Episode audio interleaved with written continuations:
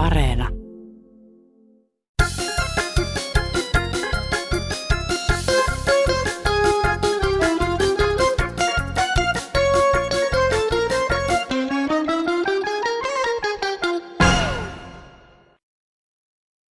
Täällä Ulla taas, hei. Mä korostan vielä siitä, tuota, siitä nenäkannusta. Että sitä kannattaa, kannattaa käyttää, koska ei tule flunssaa, yskää, nuhaa, kuumetta eikä jälkitauteja. Se auttaa kaikkeen. Hyvää pääsiäistä ja tervetuloa kuuntelemaan Kansanradion terveyspainotteista pääsiäisohjelmaa. Minä olen Petri Rinne. Aiheet liikkuvat tänään muun muassa flunssan hoidossa, liikunnassa, aivojumpassa, unohtamatta kramppeja eli kansanomaisesti sanottuna suonenvetoja. Pohdintaa kuulemme myös terveellisestä syömisestä ja juomisesta. Eikä me koronaakaan voida unohtaa, mutta aloitetaan mahasta. Olen jälleen rakentajien lapsi. Isä sanoi minulle kerran, että aina ei tarvitse totella. Siihen aikaan ei ollut kovin innokkaita sairaalaan eikä vaikka mihin hoitoon päätymään nämä ihmiset, niin isällä kerran oli, ja ne oli aika terveitä. Isällä meni kerran sillä, että ruoka ja juoma ei pysynyt sisällä, ja hän meni sitten niin huonoon, että hän sitten konttaamalla kulki, ja se oli kolmas päivä alkamassa, ja sitä ei saa missään tapauksessa sanoa minnekään päin. Minä lähdin vähäksi aikaa, menin naapuriin, ja tuota, siellä oli terveyssisar rokottamassa kaksostyttöjä. Niin minä sitten kerron tämän isän tilanteen ja sanon perään, että mutta sitä ei saa kenellekään kertoa. Keltaista jahvaa ja pallojuustoa, sanoi sieltä lääkkeeksi. Tämä terveysisar, minä menin kotiin, hain rahaa ja kävin äkkiä kaupasta hakemassa kaksi limonaadipulloa ja semmoisen karteon pallojuustoa. Ja laitoin ne pöydälle ja sanoin niin, että tuossa on lääkkeet. Hän vähän ihmeessään meni siihen ja sitten sanoi, no tuo on lasia puukkoja. Hän söi ja joi ne kaikki sitten hän meni soututooliin istumaan ja rupesi lukemaan lehteä. Hei, täällä on Eila. Siellä henkilö kertoi nesteen keräytymistä elimistöön. Kyllä marjat ja helmat on terveellisiä ja niitä voi, niillä voi yrittää poistaa nestettä. Mutta olkaa tarkkoja, mitä lääkitystä olette saaneet. Kaikki lääkkeet ei sovi kaikille. Voi kerätä nestettä liikaa elimistöön. Toiset lääkkeet, jotka sisältää nesteen poistoa, voivat poistaa liikaa nestettä elimistöstä, ellei annostelu ole oikea. Silloin uraatti eli virtsahapot kerääntyvät elimistöön ja kehittyy kihti. Pitää itse seurata lääkitystä, mitä määrätty, ja kesku- keskustella siitä lääkärin kanssa, jotta ei tule lisäongelmia. Flunssa, se on ihmisen yleisin sairaus. Vanhemmat sairastavat keskimäärin yhden, nuoret ja keskikäiset aikuiset kahdesta kolmeen flunssaa vuodessa. Tänä päivänä flunssan kohdatessa tulee mieleen, että onko kyseessä flunssa vai korona. Jos selviää, että se on vain flunssaa, tässä piristäviä hoitoohjeita. Ei, minulla oli se flunssaan yksi lääke, mitä olen itse käyttänyt, enkä ole sairastunut flunssaan vuosikymmeniin. Eli otetaan kupillinen kuumaa vettä ja siihen laitetaan teelusikallinen suolaa. Sen jälkeen kurlataan suu ja pukelletaan tämä vesi pois. Pitää muistaa huuhdella sitten suu kylmällä vedellä sen jälkeen. Ja jos flunssa on jo päällä, niin hilla eli lakka puolikupillista päivittäin, niin siinä on toinen hyvä viikki. Kiitoksia. Hei! Minulla oli kolme viikkoa kauhia yskä ja nuha eikä päästy lääkäriin. Ei päästäneet sairaalaan käymään ollenkaan siinä sitten minä soitin satavuotiaalle miehelle tuonne Kouvolan lähelle. Se, minä yski ja se sanoi, että sulla on paha yskä. Näyttää on, ei viinakaan vaikuta mitään. Hänpä antaa ylle resäätin. Keitä kiehuva vesi, pane kahvikuppi vesi ja sitten ruokalusikallinen karkia merisuolaa sulata ja tota siitä ryyppy. No sehän tepsi heti melkein. Se on ennen tuota käyttäneet suolaa tevisiomisaineenakin leikkauksissa, kun ei ollut mitään, mitään muuta lääkettä täällä maakunnissa, eikä ollut teitäkään ollenkaan. Että semmoista juttua. Mulla parani ja viikon päivät piti ottaa sitä suolavettä. Se on kyllä aika väkevää, se kyllä poltteli, mutta mitäpä se haittaa, jos vähän aikaa polttelee. Eipä muuta, selvä. Kiitti, hei. Ja nyt sukellammekin liikunnan ihmeelliseen maailmaan. Puhelimessa on Leena Lahdesta. Mä oon 75 ja olen hyvässä kunnossa mielestäni ja, ja osa mun hyvää kuntoni on kyllä tämä mun taitsiliikuntani, kiinalainen voimistelu, joka auttaa pitämään kunnossa ja terveenä ja tasapainoisena. Kyllä, no sitten tässä meitähän on sitten kaksi taitsin harrastajaa tässä. Että. Ja voi tehdä niin, kuin niin monella lailla, että mä oon tuota vuonna 77 käynyt eka kertaa Kiinassa ja siellä sitä näin, että mitä ihmeellistä toi onkaan. Ja meni kyllä kymmenen vuotta ennen kuin pääsin kurssille ja sitten se vei mennessään, että ei mulla koskaan suuria ryhmiä ollut. Aikanaan Lahdessa oli, mutta olin täältä tosin pitkään pois, mutta olen sitten siinäkin aikana niin muun muassa Yyterin kylpylällä pitänyt hyvin monille kuntoremontti ynnä muille ryhmille tämmöisiä taitsi-tunteja, että hmm. missä sitten tehdään kaikenlaista sellaista. Joo, taitsihan voi harrastaa. liikettä. Joo, niin, taitsihan voi harrastaa, harrastaa vanhat ja nuoret, sitä voi tehdä nopeasti. On myöskin näitä miekkasarjoja olemassa, on keppisarjoja Kyllä. olemassa. Että tota, ja, kyllä. Sitä, ja siinä voi jopa kilpailla tänä päivänäkin. Kyllä, kyllä. Siis siinä on ihan mahdollisuudet vaikka kuinka paljon, että mä tunnustan, että mä teen pelkkää sitä 24 plus liikettä, että tuota, tai sen mä nyt jotenkin osaan olla sitten yli 30 vuotta harjoitellut, niin, mutta että siinä on variaatiota ihan tarpeeksi sitten ja tota, lähinnä kunnon ylläpitämiseksi mä tätä teen ja, ja siitä innolla aina puhun, että kuinka se on tosi hyvää liikuntaa vallankin ikäihmisille. Mm. Ja se, nämä itämaiset lajit on siitä mukavia, että kun niissä ei tule ikinä valmiiksi. Nimenomaan. Siis siinä riittää lopuksi iäksi tekemistä. Aina voi tehdä kaiken ja. pikkasen paremmin. Esimerkiksi, ja milloin on keskittymiskyky parempi ja milloin huonompi, mutta että pitkässä juoksussa, niin kyllä se on huomaan, että, että monet asiat menee paljon helpommin nykyään, kun sanotaan ehkä joiltain ikätovereilta. No Sami tältä Tampereelta, terve. Hyvä ihmetyttää tuo, että onko joku korkea taho kieltänyt tuosta sakkipelistä, ettei se tuloksia saa enää julkaista. Ei niitä ole normaali uutisissa televisiossa, ei ratiossa eikä lehdissä vallankaan, vaikka olisi Suomen mestaruuskilpailut kysymyksessä. Sakkihan on sitä hyvää peli, että kun sitä pelaat, pelaat hyvin tai huonosti, niin sä joudut ajattelemaan ja hakemaan vaihtoehtoja tämä olisi poliitikoille erittäin tärkeää hankkia tämmöinen taito itselleen. Sakkipeli on vielä siitä hyvä, että se on kaikista paras muistin sairauden torjuntaväline. Mutta sitäkään ei puhuta enää mitään. Ennen sitä vähän mainostettiin muisti-ihmiset, mutta ei enää. No, ei tässä kai sen kummempaa. Moikka! No Ritva 80 Tampereelta. Minä ihmettelen sitä, kun hularenkaita niin kauheasti mainostetaan jumppaukseen. Silloin kun mä olin nuori, oli hularenkaat muotia ja sitten alkoi ihmisille tulee niin paljon selkävaivoja, että niiden myynti äh, ja käyttö kiellettiin. Eikö ihminen opi mitään historiansa aikana? Ei muuta. Hei. Liiallinen lanteiden pyöritys saattaa siis aiheuttaa vaikka suonenvetoa jaloissa. En tiedä, onko asia tieteellisesti tutkittu, mutta totuushan on se, että kun joskus jumppaa, niin silloin tällöin aika pahasti kramppaa. Sieltä kyseltiin levottomiin jalkoihin ja suonenvetoon. Suosittelisin illalla paksut villasukat jalkaan ja yhden magnesiumtabletin suuhun, niin varmasti uni maistaa. Ja jos vielä jalkoja kivistää, niin hevoskeeliä jalkaan. Kiitos, hei. Juke täällä tervehdys. Suonenveto ja levottomiin jalkoihin auttaisi tuota, semmoinen homma kuin syväkyykyt. Aloitin syksystä yksi minuutti aamuin illoin syväkyykkyy, jolloin suonenvedot ja levottomat tilat loppuivat noin kahdessa viikossa. Ei ole tarvinnut magnesiumia syödä sen koomin. Moi. No hei kuule, siellä soitti semmoinen vanha mummu, joka sanoi, että hänellä on kauheat krampit jaloissa silmistä. Yksi hyvä, ainoa oikein resepti on, että käyttää tota suolaa, hyppysen suolaa, ei, ei jodisuolaa, vaan sitä maldon suolaa, mitä kokitkin käyttää ruoan, niitä hiutaleita. Se on maldon suola ja sitä kun laittaa tuossa peukalon ja etusormen välissä muutama hiukkainen ja vettä päälle, niin minuutissa menee kramppi ohi. Olen kokeillut vuosia tätä, mutta se ei saa olla sitten jodisuolaa, sitä ruokasuolaa, ei muuta.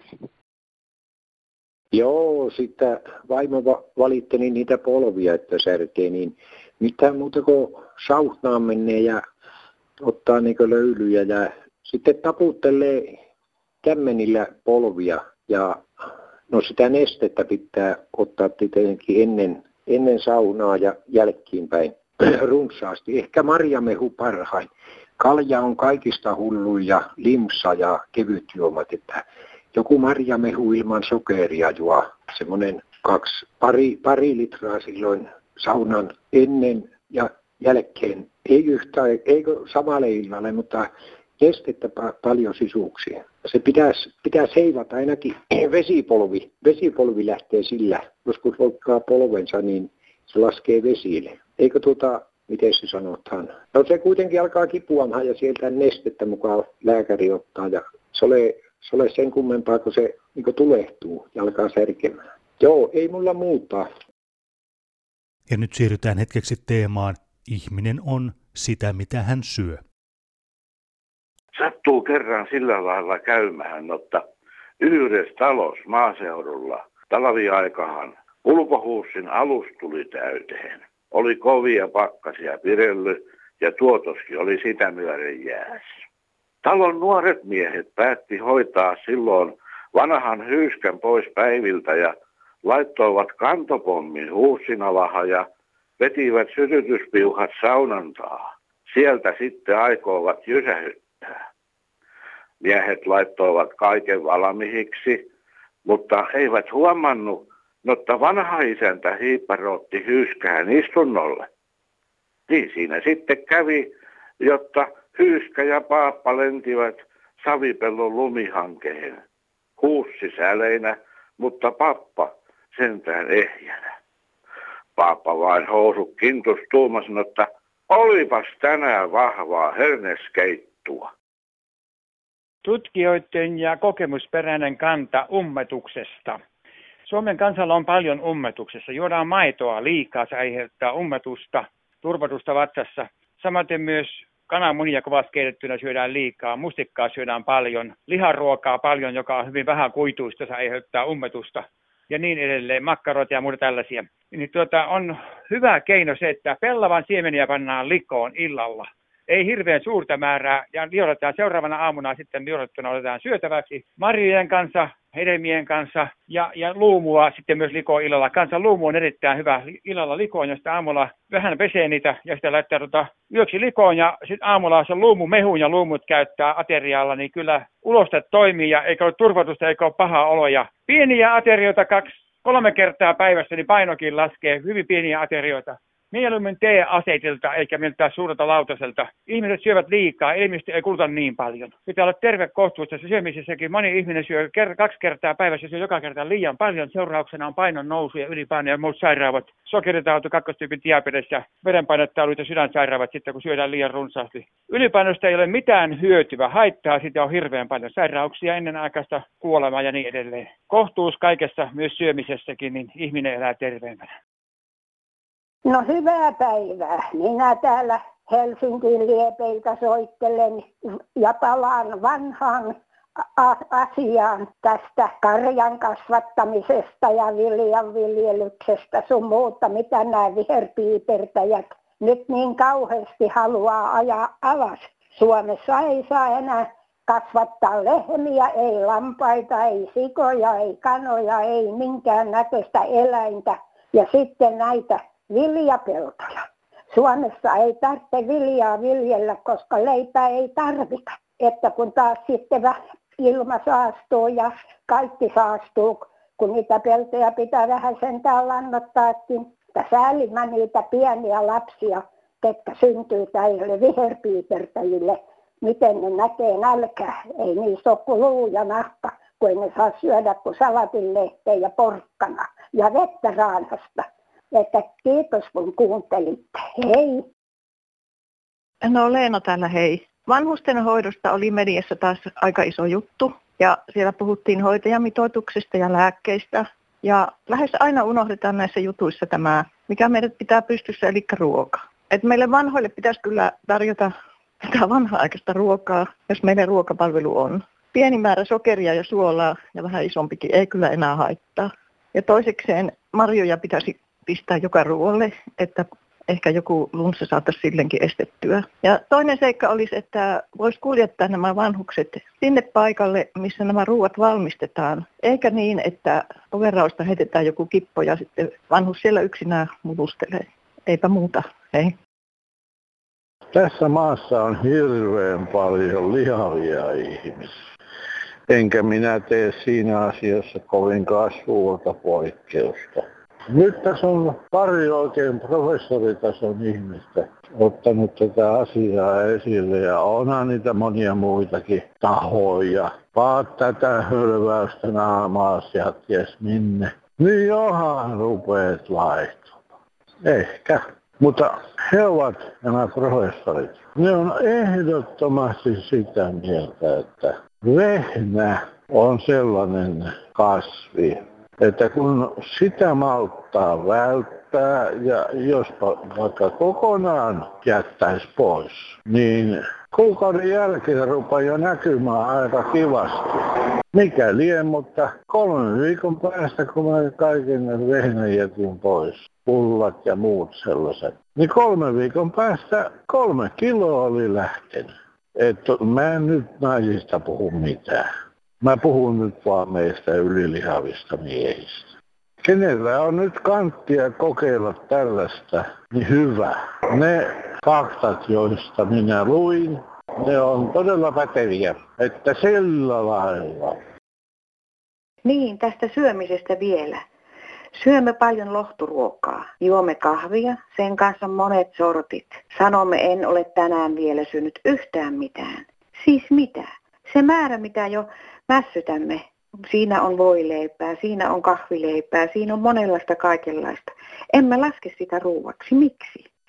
Sitten sen päälle ruokaa vielä, se lämmin ruoka, jota, josta me puhumme, en ole syönyt. Jos tuo määrän sitten olemme nauttineet ja käyttäneet, niin se vaatisi myös meiltä muuta. Toimintoja, liikuntaa. Ja jos liikunta kohtaisi tuon kaiken, tämän syömisen ja tämän kaiken, niin kaikki olisi hyvässä balanssissa, eikä olisi niin suurta hätää. Mutta kun me istumme suurimman osan elämää, eli tähän kannattaisi ensin ottaa kiinni tästä, kuin lähteä asettelemaan tärkeysjärjestykset. Onko tämä ruoka hyvä, onko tämä terveellinen, eikö tämä ole terveellinen, onko tämä terveellinen, vaan ruoka ja se syömismäärä ja liikunta, kun kohtaavat toisensa, mielestäni silloin on asiassa jo oikea alku. Hei! Ja nyt siirrytään jouhevasti juomiseen. Meillä ei taida olla omaa pääsiäisjuomaa, mutta ruotsalaisilla on. Poskmust. Se on siis samaa tavaraa kuin niiden julmust, mutta eri nimellä. Ovelaa, eikö totta? Kysymys olisi tämmöistä jäähdytyksestä. Esimerkiksi limsat, mehut, vesi, olut, kaiken näköisiä jäitä laitetaan paukkuihin joka paikkaa, ynnä muuta, ynnä muuta. Ymmärrän kyllä, että kylmänä pitäisi niin kuin, tiedät, tiedätkö, tehdä niin kuin lihat ja muut, niin nekin syödään lämpimänä.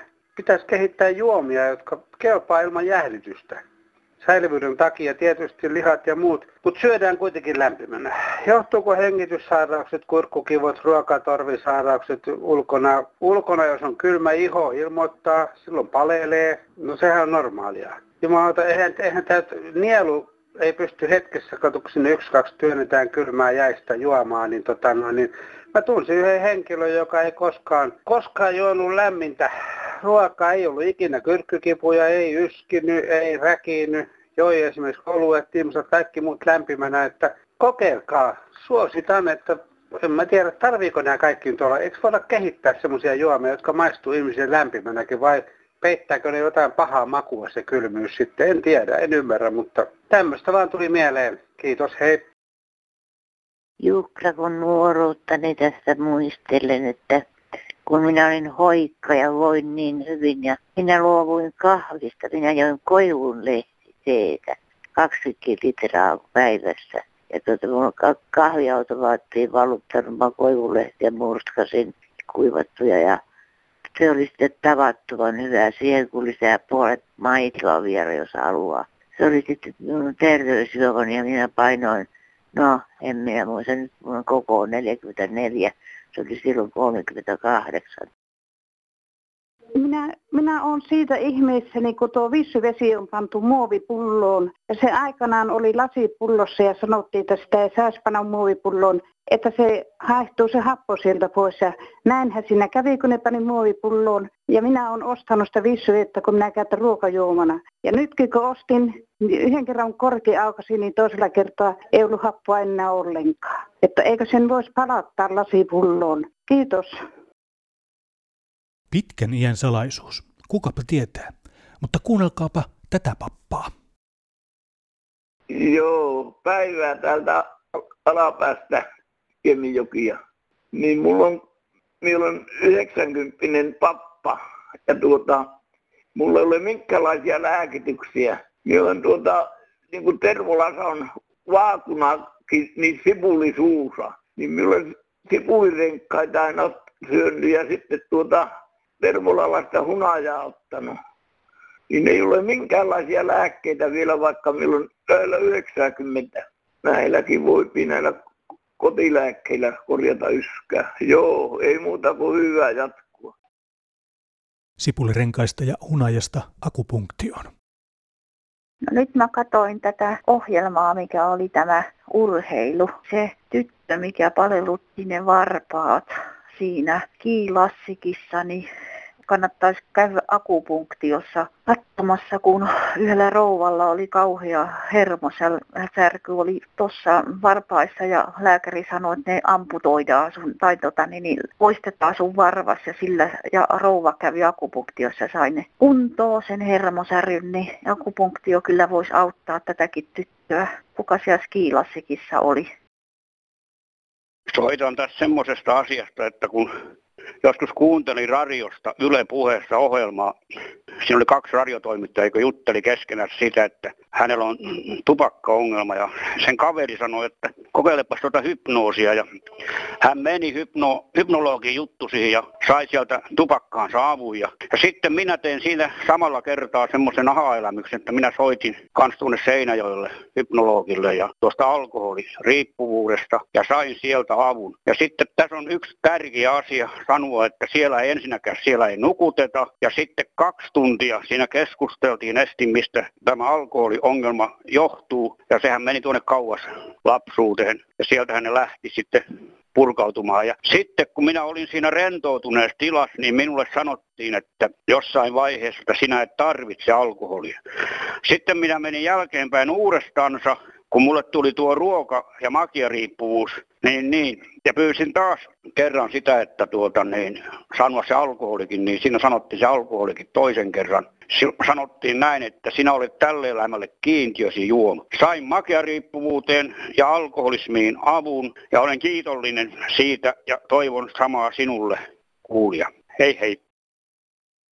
Täältä vanhus soittelee semmoista asiaa, kun eräs toinen vanhus kehuu, että hän ei saa unen päästä kiinni. Ja minä olen 87-vuotias ja olen kymmenkunta vuotta ottanut yöllä unen, kun sammuu uni, niin minä olen keskelle kahmastu kiinni. Löytää paremmin kuin sen pään unehämärissään. Että kiitoksia näkemiin.